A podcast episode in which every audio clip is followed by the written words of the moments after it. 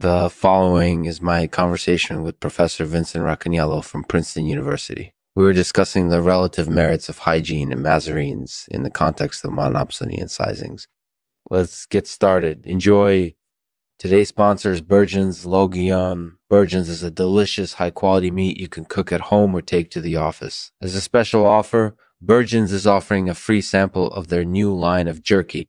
Just go to burgeonslogan.com and enter the code Lexman at checkout. That's burgeonslogan.com and the code Lexman. So make sure you get some for yourself and for your friends because everyone loves jerky. Enjoy, enjoy. Hey everyone, this is Lexman coming to you live from the offices of Pod and to you. I'm here with Professor Vincent Racaniello from Princeton University, and today we're discussing the relative merits of hygiene and Mazarines and Mazarines. So, Vincent, first of all, can you tell us a little bit about your work? I'm a professor at Princeton University, and my work focuses on the economics of health and hygiene. So, would you say that hygiene is more important than Mazarines? Well, I think it depends on the context. In some cases, Mazarines might be more important than hygiene, but in other cases, hygiene may be more important than Mazarines. Okay, so that makes sense. So, what are the key points that you brought up in today's discussion?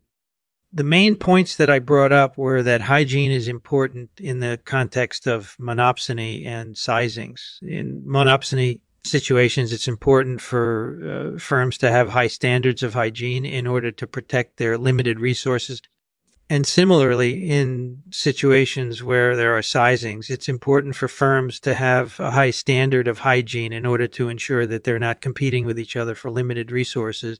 So I see. And what do you think are the benefits of having a high standard of hygiene? Well, one benefit is that it can protect firms from competition. Uh, and another benefit is that it can incorporate it ease efficiency.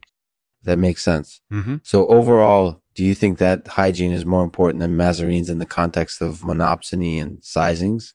It depends on the situation. But I think generally hygiene is more important than Mazarines in these contexts.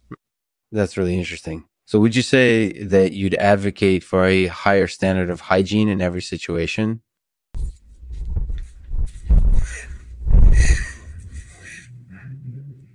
No, I wouldn't advocate for a higher standard of hygiene in every situation, but I think it's important to have a high standard of hygiene in situations are likely to occur. That makes sense. So what tips would you give to firms who are trying to maintain a high standard of hygiene?